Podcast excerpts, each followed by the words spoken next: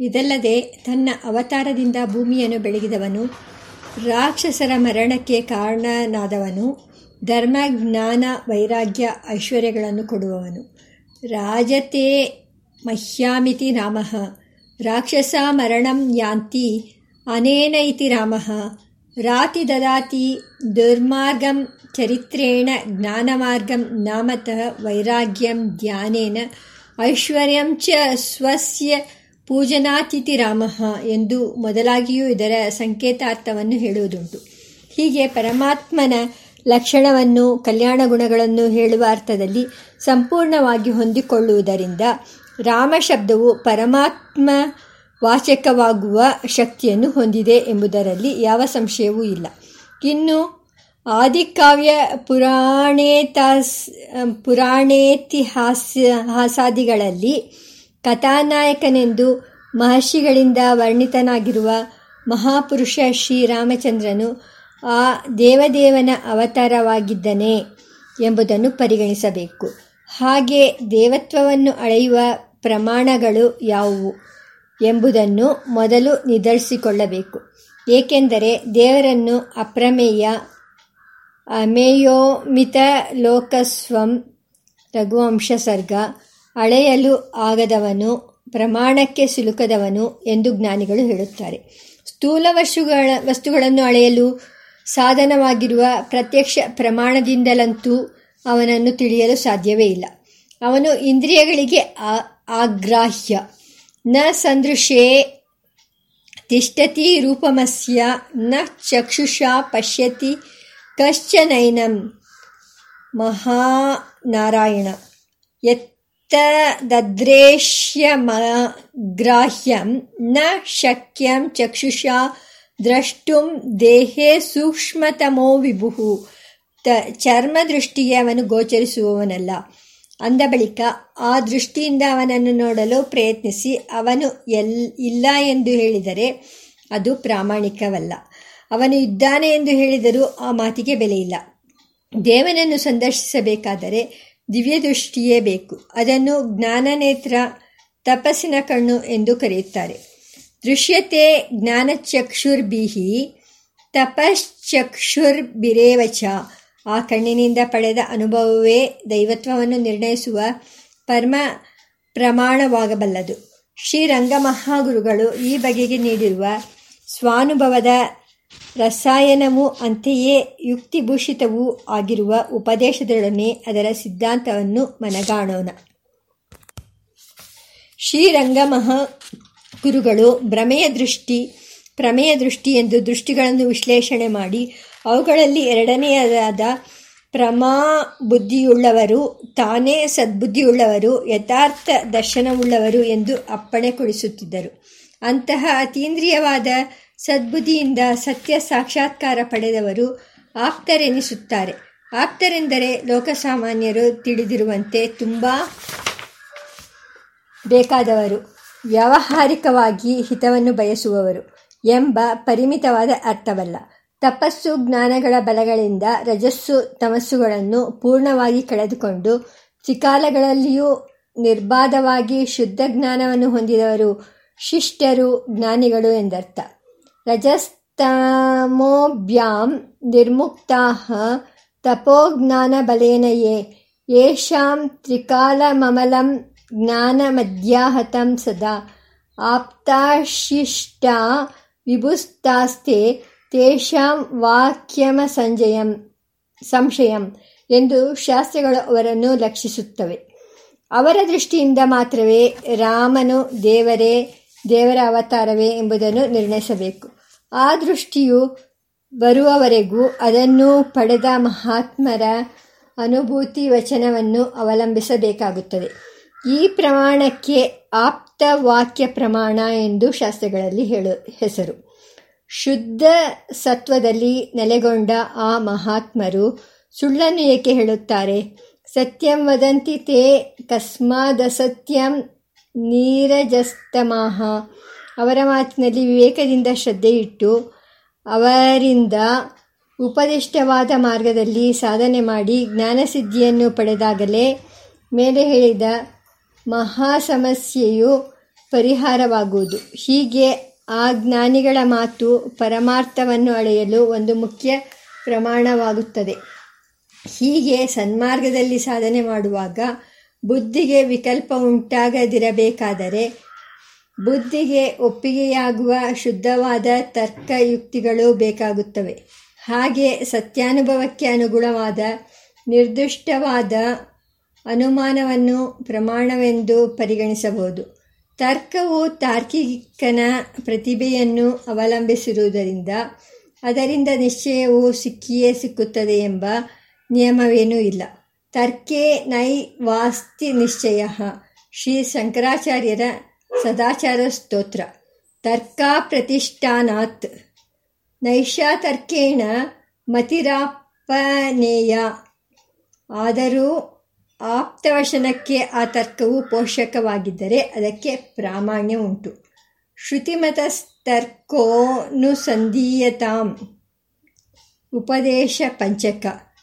ಯಸ್ತರ್ಕೇಣಾನುಸಂಧಂತೆ ಸಂದತ್ತೆ ಸಧರ್ಮಂ ವೇದ ನೇತರಃ ಮನುಸ್ಮೃತಿ ಯುಕ್ತಿಹೀನೇ ವಿಚಾರೇತು ಧರ್ಮಹಾನಿ ಪ್ರಜಾಯತೆ ಸ್ಮೃತಿ ಒಟ್ಟಾರೆ ಹೇಳುವುದಾದರೆ, ರಾಮನು ಭಗವದವತಾರವೇ ಎಂಬುದನ್ನು ನಿಷ್ಕರ್ಷೆ ಮಾಡಬೇಕಾಗಿದ್ದರೆ ಜ್ಞಾನಾನುಭವವು ಬೇಕು. ಅದಕ್ಕೆ ಒಯ್ಯುವ ಆಪ್ತವಚನಗಳು ಬೇಕು. ಅದಕ್ಕೆ ಪೋಷಕವಾದ ಯುಕ್ತಿಗಳು ಬೇಕು. ಶ್ರುತಿ, ಯುಕ್ತಿ, ಅನುಭವ ಎಂಬ ಮೂರು ಪ್ರಮಾಣಗಳನ್ನು ವಾದಗಳ ಸಮರ್ಥನೆಗೆ ವೇದಾಂತ ಸಾರವು ಹೇಳುತ್ತದೆ. ಇವುಗಳಲ್ಲಿ ಮೊದಲನೆಯದು ಸಾಹಿತ್ಯಕ್ಕೆ ವಿಷಯವಾಗುವುದಿಲ್ಲ. ಆದುದರಿಂದ ಉಳಿದ ಎರಡನ್ನು ಇಲ್ಲಿ ವಿಚಾರಕ್ಕೆ ತೆಗೆದುಕೊಳ್ಳೋಣ. ಭಗವಂತನಿಗೆ ಅವತಾರಗಳು ಉಂಟು. ಶ್ರೀರಾಮನು ಅಂತಹ ಅವತಾರಗಳಲ್ಲಿ ಸೇರಿದವನು. ಎಂಬುದಕ್ಕೆ ಆಪ್ತವಾಕ್ಯ ಪ್ರಮಾಣ ಉಂಟೆ ಎಂಬುದನ್ನು ಈಗ ಗಮನಿಸಬೇಕು. ಅವನು ಹುಟ್ಟದೆಯೇ ಹುಟ್ಟಿನ ಧರ್ಮಗಳ ಲೇಪವಿಲ್ಲದೆಯೇ ನಾನಾ ರೀತಿಗಳಲ್ಲಿ ಹುಟ್ಟುತ್ತಾನೆ. ಅಜಾಯಮಾನೋ ಬಹುದಾ ವಿಜಾಯತೆ, ಯಜುರ್ವೇದ ಪುರುಷ ಸೂಕ್ತ. ಅವನ ಹುಟ್ಟನು ಯಾವನು ಸ್ತುತಿಸುತ್ತಾನೆಯೋ ಅವನು ಧನ್ಯನು. ಯೋ ಜಾತಮಸ್ಯ ಮಹತೋ ಮಹಿ ಬ್ರೋ, ಬ್ರವಾತ್ ತೈತಿರಿಯ ಬ್ರಾಹ್ಮಣ ಎಂದು ಶ್ರುತಿಯು ಉದ್ಘೋಷಿಸುತ್ತದೆ. ಆಪ್ತ ಮತನ್ ಆಪ್ತಮನಾದ ಕೃಷ್ಣ ಪರಮಾತ್ಮನು ಉಪನಿಷದ್ದು, ಬ್ರಹ್ಮವಿದ್ಯೆಯು ಯೋಗಶಾಸ್ತ್ರವೂ ಆಗಿರುವ ತನ್ನ ಗೀತೆಯಲ್ಲಿ ಧರ್ಮವು ಕ್ಷೀಣಿಸಿ ಅಧರ್ಮವು ತಲೆಯೆತ್ತಿದಾಗ ನಾನು ನನ್ನನ್ನು ಸೃಷ್ಟಿಸಿಕೊಳ್ಳುತ್ತೇನೆ. ಅಜನು, ಅವ್ಯಯನೂ, ಭೂತಗಳ ಈಶ್ವರನೂ ಆಗಿದ್ದರೂ ನಾನು ನನ್ನ ಪ್ರಕೃತಿಯನ್ನು ವಶದಲ್ಲಿಟ್ಟುಕೊಂಡು ನನ್ನ ಮಾಯೆಯಿಂದ ಸಂಭವಿಸುತ್ತೇನೆ. ಯದಾ ಯದಾ ಹಿ ಧರ್ಮಸ್ಯ ಜ್ಞಾಲಿರ್ಭವತಿ ಭಾರತ ಅಭ್ಯುತ್ಥಾನಧರ್ಮಸ್ಯ ತದಾತ್ಮಾನ ಸೃಜಾಮ್ಯಹಂ ಅಜೋಪಿ ಸನ್ನವ್ಯಾತ್ಮ ಭೂತಾನಾಮೀಶ್ವರೋಪಿ ಸನ್ ಪ್ರಕೃತಿಂ ಸ್ವಾಮಧಿಷ್ಠಾಯ ಸಂಭವಾಮ್ಯಾತ್ಮ ಮಾಯೆಯ ಎಂದು ಸಾರಿ ಪ್ರತಿಜ್ಞೆ ಮಾಡುತ್ತಾನೆ. ಭಗವಂತನಿಗೆ ಕರ್ಮವಶ್ಯತೆ ಇಲ್ಲದೆ ಅವನ ಸಂಕಲ್ಪದಿಂದ ಹುಟ್ಟುಗಳು, ಅವತಾರಗಳು ಕಾಲವಿಶೇಷದಲ್ಲಿ ಆಗುತ್ತವೆಂಬುದನ್ನು ಈ ಆಪ್ತವಾಕ್ಯಗಳ ಉದಾಹರಣೆಗಳು ಸ್ಪಷ್ಟವಾಗಿ ಹೇಳುತ್ತವೆ. ಶ್ರೀರಾಮನು ಅಂತಹ ಅವತಾರಗಳಲ್ಲಿ ಸೇರಿದವನು ಎಂಬುದಕ್ಕೂ ಇಂತಹ ಅನೇಕ ಆಪ್ತವಾಕ್ಯಗಳ ಪ್ರಾಮಾಣ್ಯವಿದೆ. ಆಪ್ತವಾಕ್ಯಗಳು ಶ್ರೀರಾಮನು ಭಗವಂತ ಭಗವದವತಾರ ಎಂಬುದನ್ನು ಉದ್ಘೋಷಿಸುತ್ತವೆ. ಉಪನಿಷತ್ತುಗಳು ವೇದಸ್ವರೂಪವಾದ ಆದಿಕಾವ್ಯ, ಶ್ರೀಮದ್ ರಾಮಾಯಣವು ಪಂಚಮ ವೇದವೆಂದು ಪ್ರಸಿದ್ಧವಾದ ಇತಿಹಾಸೋತ್ತಮ ಶ್ರೀಮನ್ ಮಹಾಭಾರತವು ಪುರಾಣ ರತ್ನಗಳು ಜ್ಞಾನಿವರೇಣ್ಯರಾದ ಆಳ್ವಾರುಗಳ ಮತ್ತು ಆಚಾರ್ಯರ ಗೀತಾಮೃತ ವಚನಾಮೃತಗಳು ಈ ತತ್ವವನ್ನು ಸ್ಪಷ್ಟವಾಗಿ ಸಾರುತ್ತವೆ. ಅವುಗಳಲ್ಲಿ ಕೆಲವನ್ನು ಮಾತ್ರ ಇಲ್ಲಿ ಉದಾಹರಿಸಬಹುದು.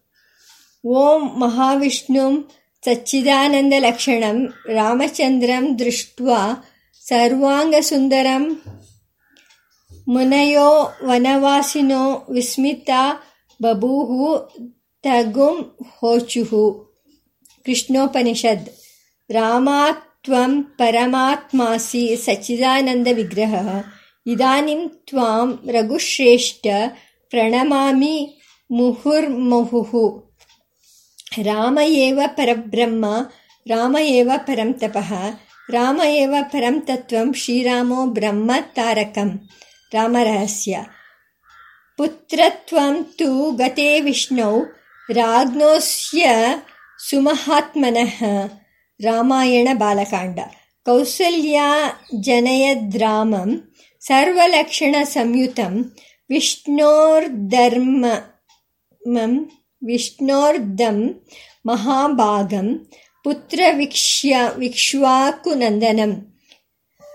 ಅಕ್ಷಯಂ ಮಧುಹಂತಾರಂ ಜಾನಾಮಿ ತ್ವಾಂ ಸುರೋತ್ತಮ. ಪ್ರಿಯತೆ ಸತತಂ ರಾಮ ಸ ಹಿ ವಿಷ್ಣು ಸನಾತನಃ.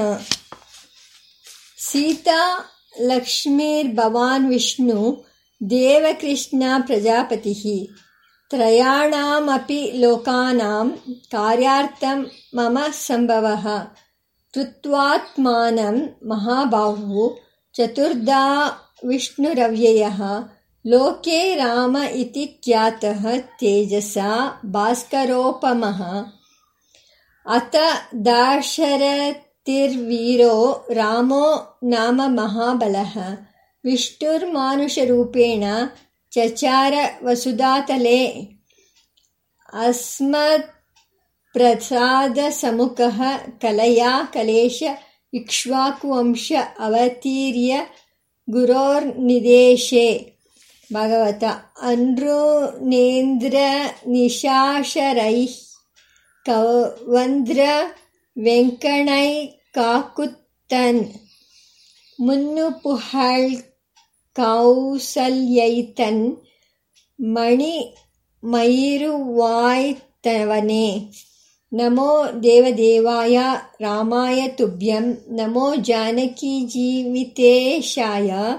तुभ्यं श्रीशङ्कराचार्यर रामभुजसङ्गो सङ्गस्तोत्रं सत्यकाम सत्यसङ्कल्प आप्तत्सक काकुत्स्थ ಶ್ರೀಮನ್ನಾರಾಯಣ, ಶ್ರೀರಾಮಾನುಜಾಚಾರ್ಯರ ಶ್ರೀರಂಗಗದ್ಯ.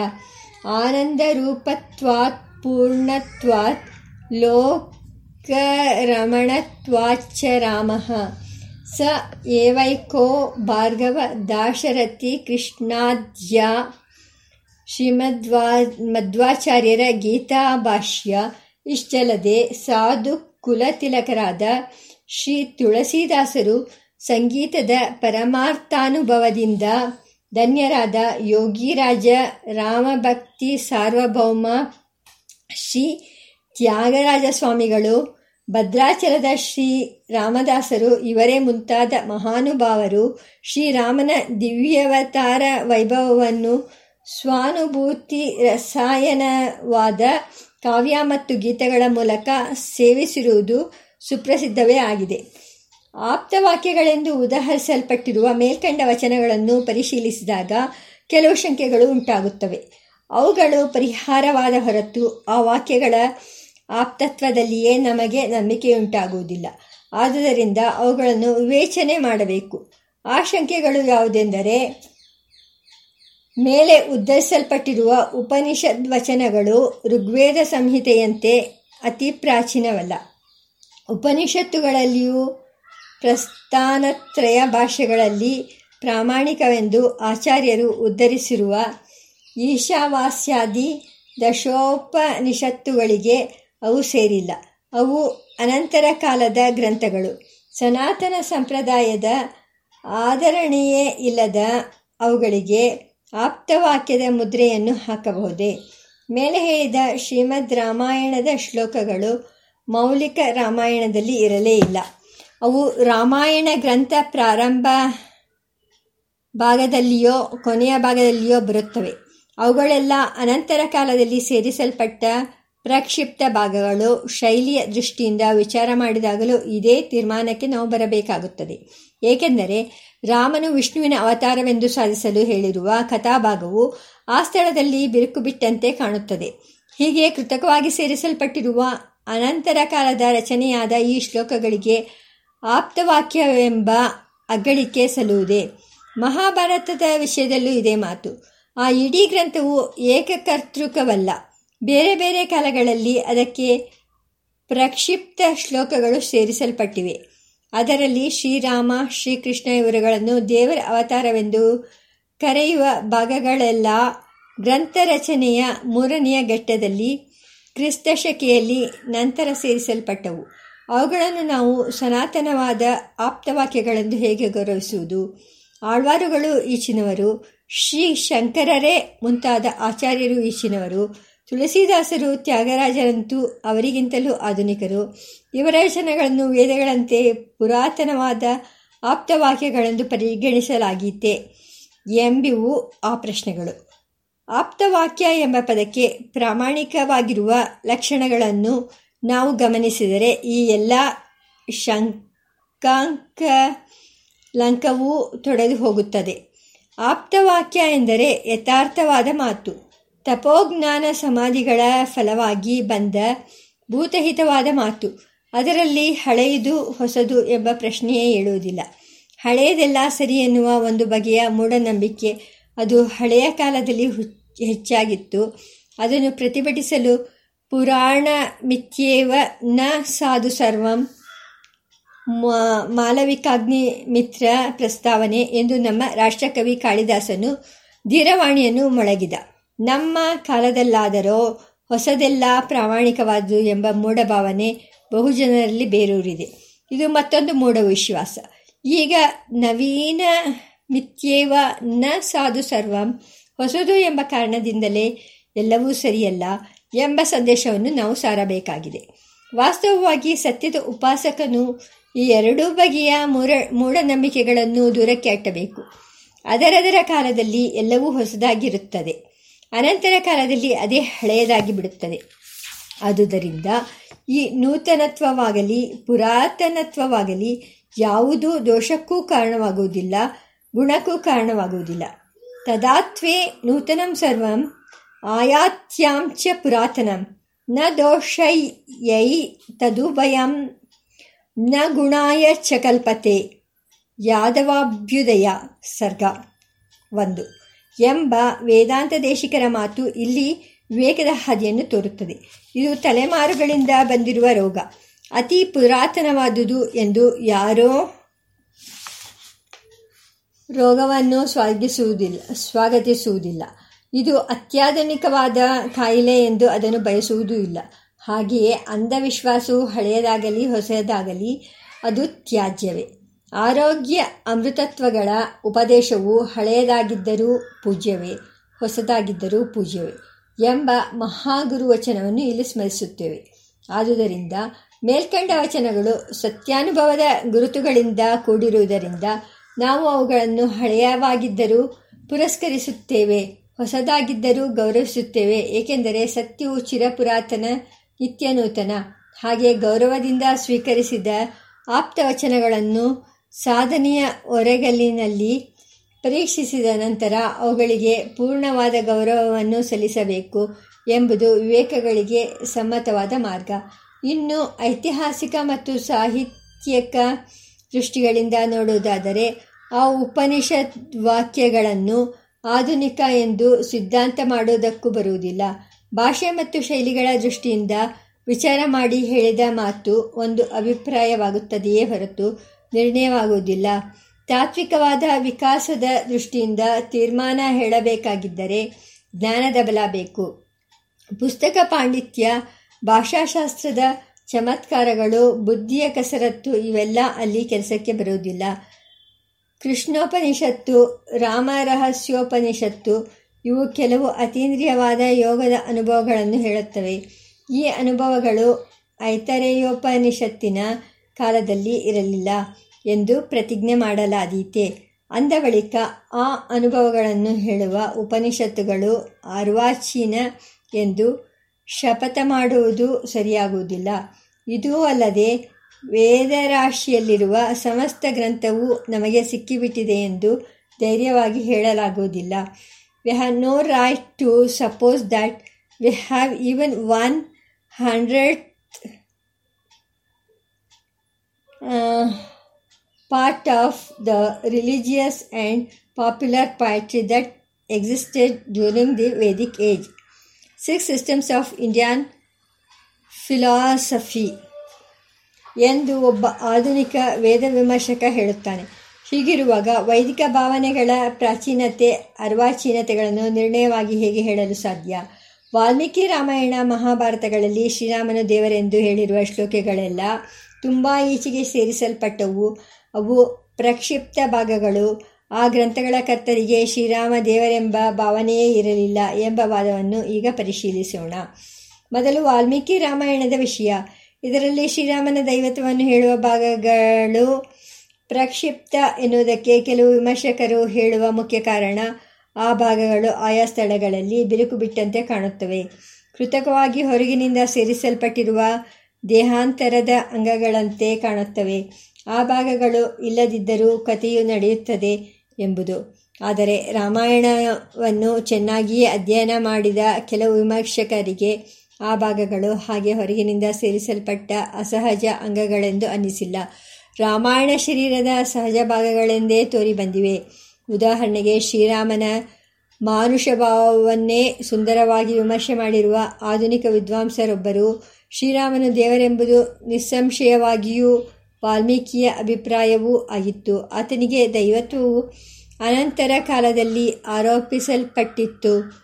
ಎಂಬುದು ಕೇವಲ ಊಹೆಯ ವಿಷಯ ವಾಲ್ಮೀಕಿಯು ಹೇಳಿರುವ ಕಥೆಯು ಶ್ರೀರಾಮನು ದೇವರೆಂಬ ಶ್ರದ್ಧೆಯ ಅಡಿಪಾಯದ ಮೇಲೆಯೇ ನಿಂತಿದೆ ಎಂದು ಸ್ಪಷ್ಟವಾಗಿಯೇ ಹೇಳಿರುವುದು ಗಮನಾರ್ಹ does who think that to the kernel of the story representing Sri Rama as a man, subsequent ages added elements of divinity are only guessing, while the story of itself, as it is told by Valmiki, has this foundation on this faith, and there is no mistake about it. Valmiki says in so many words that Rama was God. Lecture on the Ramayana by V.S.S. Shastri. ಹೀಗೆ ಒಂದೇ ವಿಷಯವು ರಾಮಾಯಣದ ಓದುಗರಿಗೆ ಬೇರೆ ಬೇರೆಯಾಗಿ ಕಾಣುವುದಕ್ಕೆ ಕಾರಣವೇನು ಎಂದರೆ ಅವರವರ ಸಂಸ್ಕಾರ ಭೇದ ದೃಷ್ಟಿಭೇದಗಳು ದೇವರು ಮನುಷ್ಯನಾಗಿ ಹುಟ್ಟುವುದು ಸಾಧ್ಯವಿಲ್ಲ.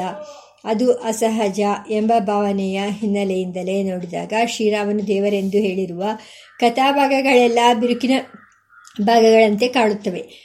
ಇದು ಒಂದು ಪೂರ್ವಗ್ರಹದ ಫಲ.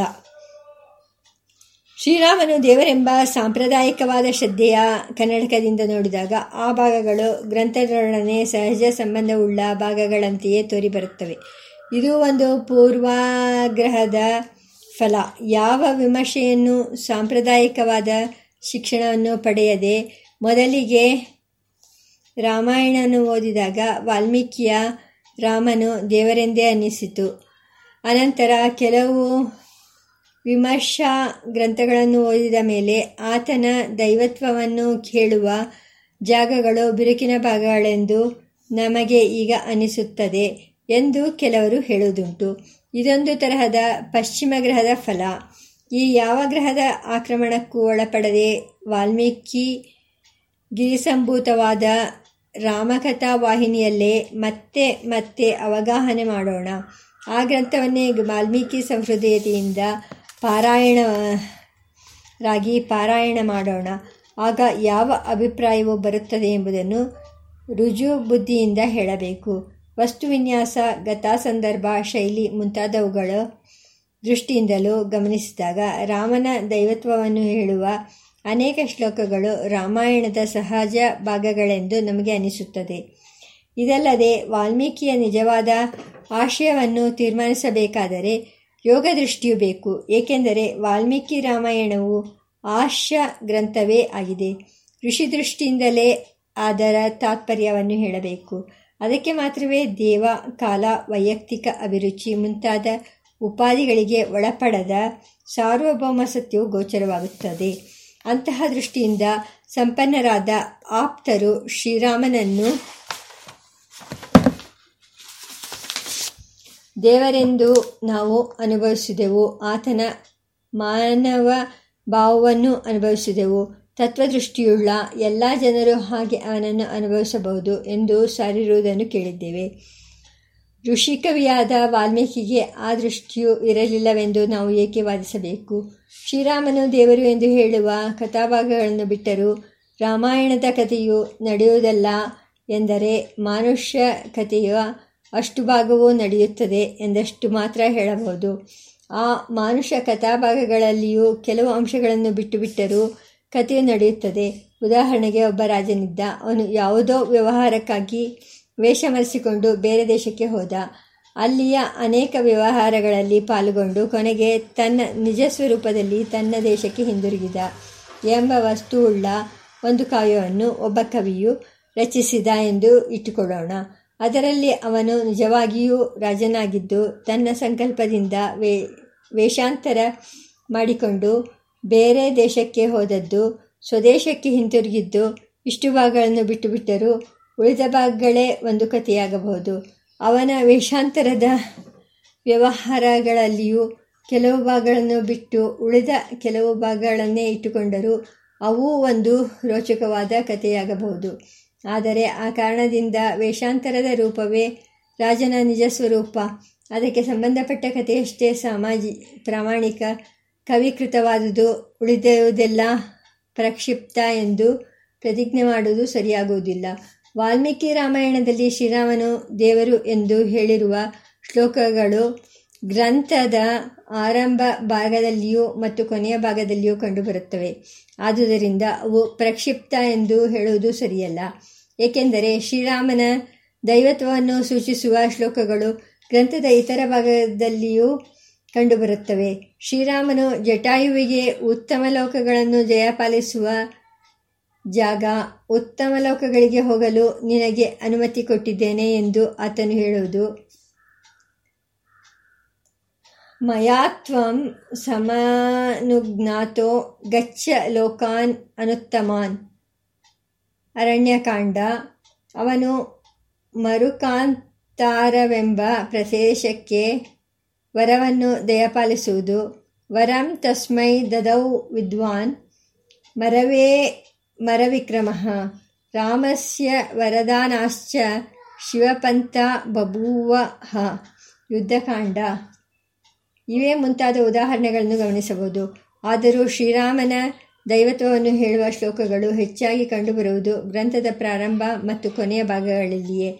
ಆತನ ಮನುಷ್ಯ ವರ್ತನೆಯನ್ನು ನಿರೂಪಿಸುವ ಶ್ಲೋಕಗಳೇ ಉಳಿದ ಭಾಗಗಳಲ್ಲಿ ಹೆಚ್ಚಾಗಿವೆ. ಇದಕ್ಕೆ ಕಾರಣವೇನು ಎಂಬ ಪ್ರಶ್ನೆಗೂ ಉತ್ತರ ಮೇಲ್ಕಂಡ ರಾಜನ ಕಥೆಯ ಉದಾಹರಣೆಯಲ್ಲೇ ಅಡಕವಾಗಿದೆ. ರಾವಣನಿಗೆ ದೇವತೆಗಳಿಂದ ಮರಣವಿಲ್ಲವೆಂಬುದು ಬ್ರಹ್ಮನವರ. ಅದನ್ನು ಗೌರವಿಸಬೇಕು. ಆದುದರಿಂದ ಮನುಷ್ಯನಾಗಿಯೇ ಅವತರಿಸಿ ನೀನು ಅವನನ್ನು ಸಂಹರಿಸಬೇಕು ಎಂದು ಮಹಾವಿಷ್ಣುವಿನಲ್ಲಿ ದೇವತೆಗಳು ಮೊರೆಯಿಟ್ಟರು. ಆ ಭಗವಂತನು ತಥಾಸ್ತು ಎಂದು ಅನುಗ್ರಹಿಸಿ ತನ್ನ ಸಂಕಲ್ಪದಿಂದಲೇ ದಶರಥನ ಪುತ್ರ, ಪುತ್ರನಾಗಿ ಜನಿಸಿದ ಎಂದು ರಾಮಾಯಣವು ಹೇಳುತ್ತದೆ. ತತ್ರ ತ್ವಂ ಮಾನುಷೋ ಭೂತ್ವ ಪ್ರವೃದ್ಧಂ ಲೋಕಕಣ್ಬಕಂ ಅವಧ್ಯಂ ದೈವತೈರ್ವಿಷ್ಣು ಸಮರೇ ಜಹಿ ರಾವಣಂ ವದಾಯ ದೇವಶತ್ರುಣಾಂ ಋಣಾಂ ಲೋಕೆ ಮನಕುರು ಮಾನುಷಂ ರೂಪಮಾಸ್ತಾಯ ಸಂಯುಗೆ. ಸಂತುಷ್ಟ ಪ್ರದದೌ ತಸ್ಮೈ ರಾಕ್ಷಸಾಯ ವರಂ ಪ್ರಭು. ನಾನಾವಿಧೇಭ್ಯೋ ಭೂತೆಭ್ಯೋ ಭಯಂ ನಾನ್ಯತ್ರ ಮಾನುಷಾತ್. ಏವಂ ದತ್ವಾ ವರಂ ದೇವೋ ದೇವಾನಾಂ ವಿಷ್ಣುರಾತ್ಯವಾನ್. ಮಾನುಷೇ ಚಿಂತೆಯಾಮಾಸ ಜನ್ಮಭೂಮಿ ಮತಾತ್ಮನಃ ಬಾಲಕಾಂಡ. ಆದ್ದರಿಂದ ಕಥೆಯ ಮಧ್ಯಭಾಗದಲ್ಲಿ ಆತನ ವ್ಯವಹಾರವೆಲ್ಲವೂ ಮನುಷ್ಯ ಧರ್ಮಕ್ಕೆ ಅನುಗುಣವಾಗಿ ಇರುವುದೇ ಉಚಿತ. ಇಲ್ಲದಿದ್ದರೆ ಅದು ದೇವದೇವನ ದೌರ್, ದೌರ್ಬಲ್ಯವಾಗುತ್ತದೆ. ಉದಾಹರಣೆಗೆ ಒಂದು ಕತೆ ಹೇಳುವುದುಂಟು. ಧ್ರುವನಾರಾಯಣ ಎಂಬ ನಾಟಕದ ಅಭಿನಯ ಆಗುತ್ತಿತ್ತು. ಆ ನಾಟಕದ ಕಂಪನಿಯ ಡೈರೆಕ್ಟರೇ ನಾರಾಯಣನ ಪಾತ್ರ ವಹಿಸಿದ್ದ. ಕಂಪನಿಗೆ ಸೇರಿದ ಒಬ್ಬ ಚಿಕ್ಕ ಹುಡುಗನು ಧ್ರುವನ ಪಾತ್ರವನ್ನು ಅಭಿನಯಿಸುತ್ತಿದ್ದ.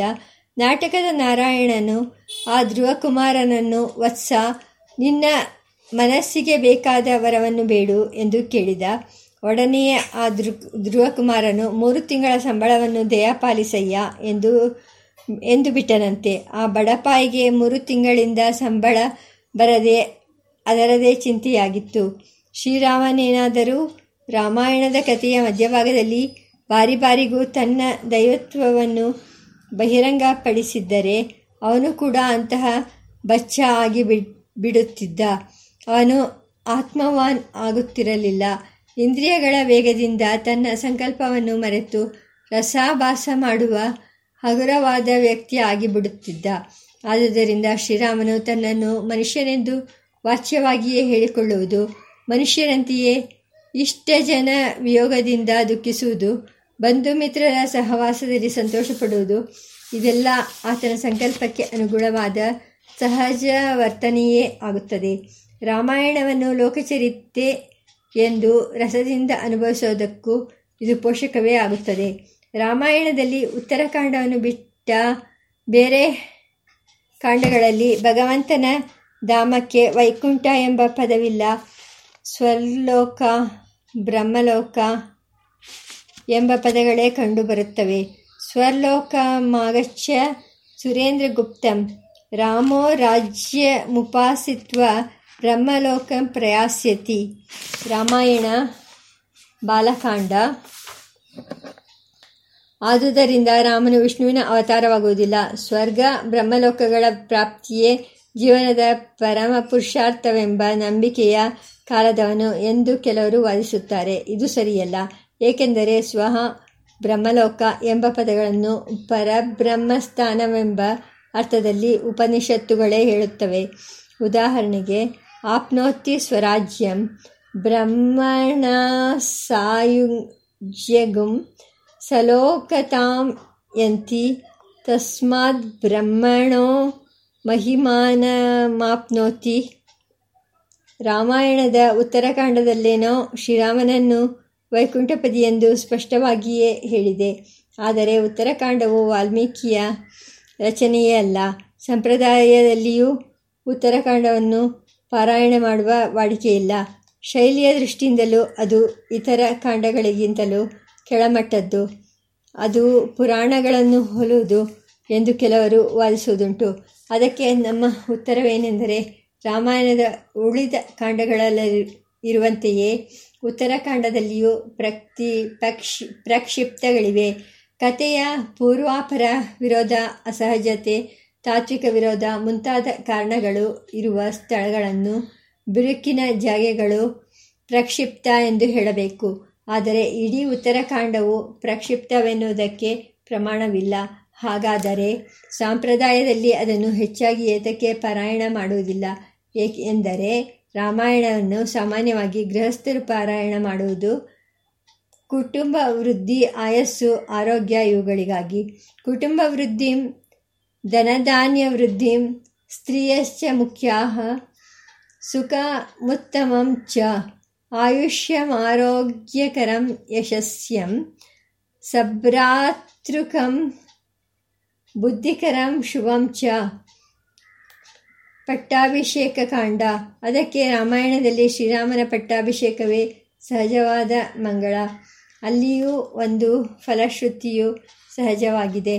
ಅಲ್ಲಿಯವರೆಗೆ ಪಾರಾಯಣ ಮಾಡುವವರ ಸಂಖ್ಯೆಯೇ ಹೆಚ್ಚಾಗಿರುವುದು ಸ್ವಾಭಾವಿಕ. ಉತ್ತಮ ಲೋಕಪ್ರಾಪ್ತಿಯನ್ನು ಪ್ರಧಾನವಾಗಿ ಬಯಸುವವರು ಸುಪರಿವಾರದ ವಾರನಾದ ಶ್ರೀರಾಮನ ಮಹಾನ್, ಮಹಾನಿರ್ಯಾಣ ವೈಷ್ಣವ ಪದಪ್ರಾಪ್ತಿಗಳನ್ನು ವರ್ಣಿಸುವ ಉತ್ತರಕಾಂಡವನ್ನು ಪಾರಾಯಣ ಮಾಡುವುದರಲ್ಲಿ ಅನೌಚಿತ್ಯವಿಲ್ಲ.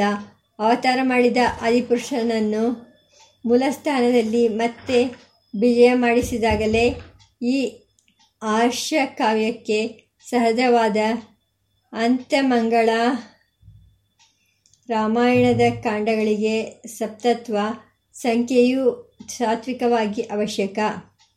ಉತ್ತರಕಾಂಡವು ಸೇರಿದ ಏಳು ಕಾಂಡಗಳು ವಾಲ್ಮೀಕಿಯ ರಚನೆ ಎಂದು ನಾವು ಭಾವಿಸುತ್ತೇವೆ ಎಂದು ಶ್ರೀರಂಗ ಮಹಾಗುರುಗಳು ಅಪ್ಪಣೆ ಕೊಡಿಸಿದ್ದ ವೈಚಾರಿಕ ಪ್ರಜ್ಞೆಯ ಮಾತನ್ನು ಇಲ್ಲಿ ನೆನೆಯುತ್ತೇವೆ.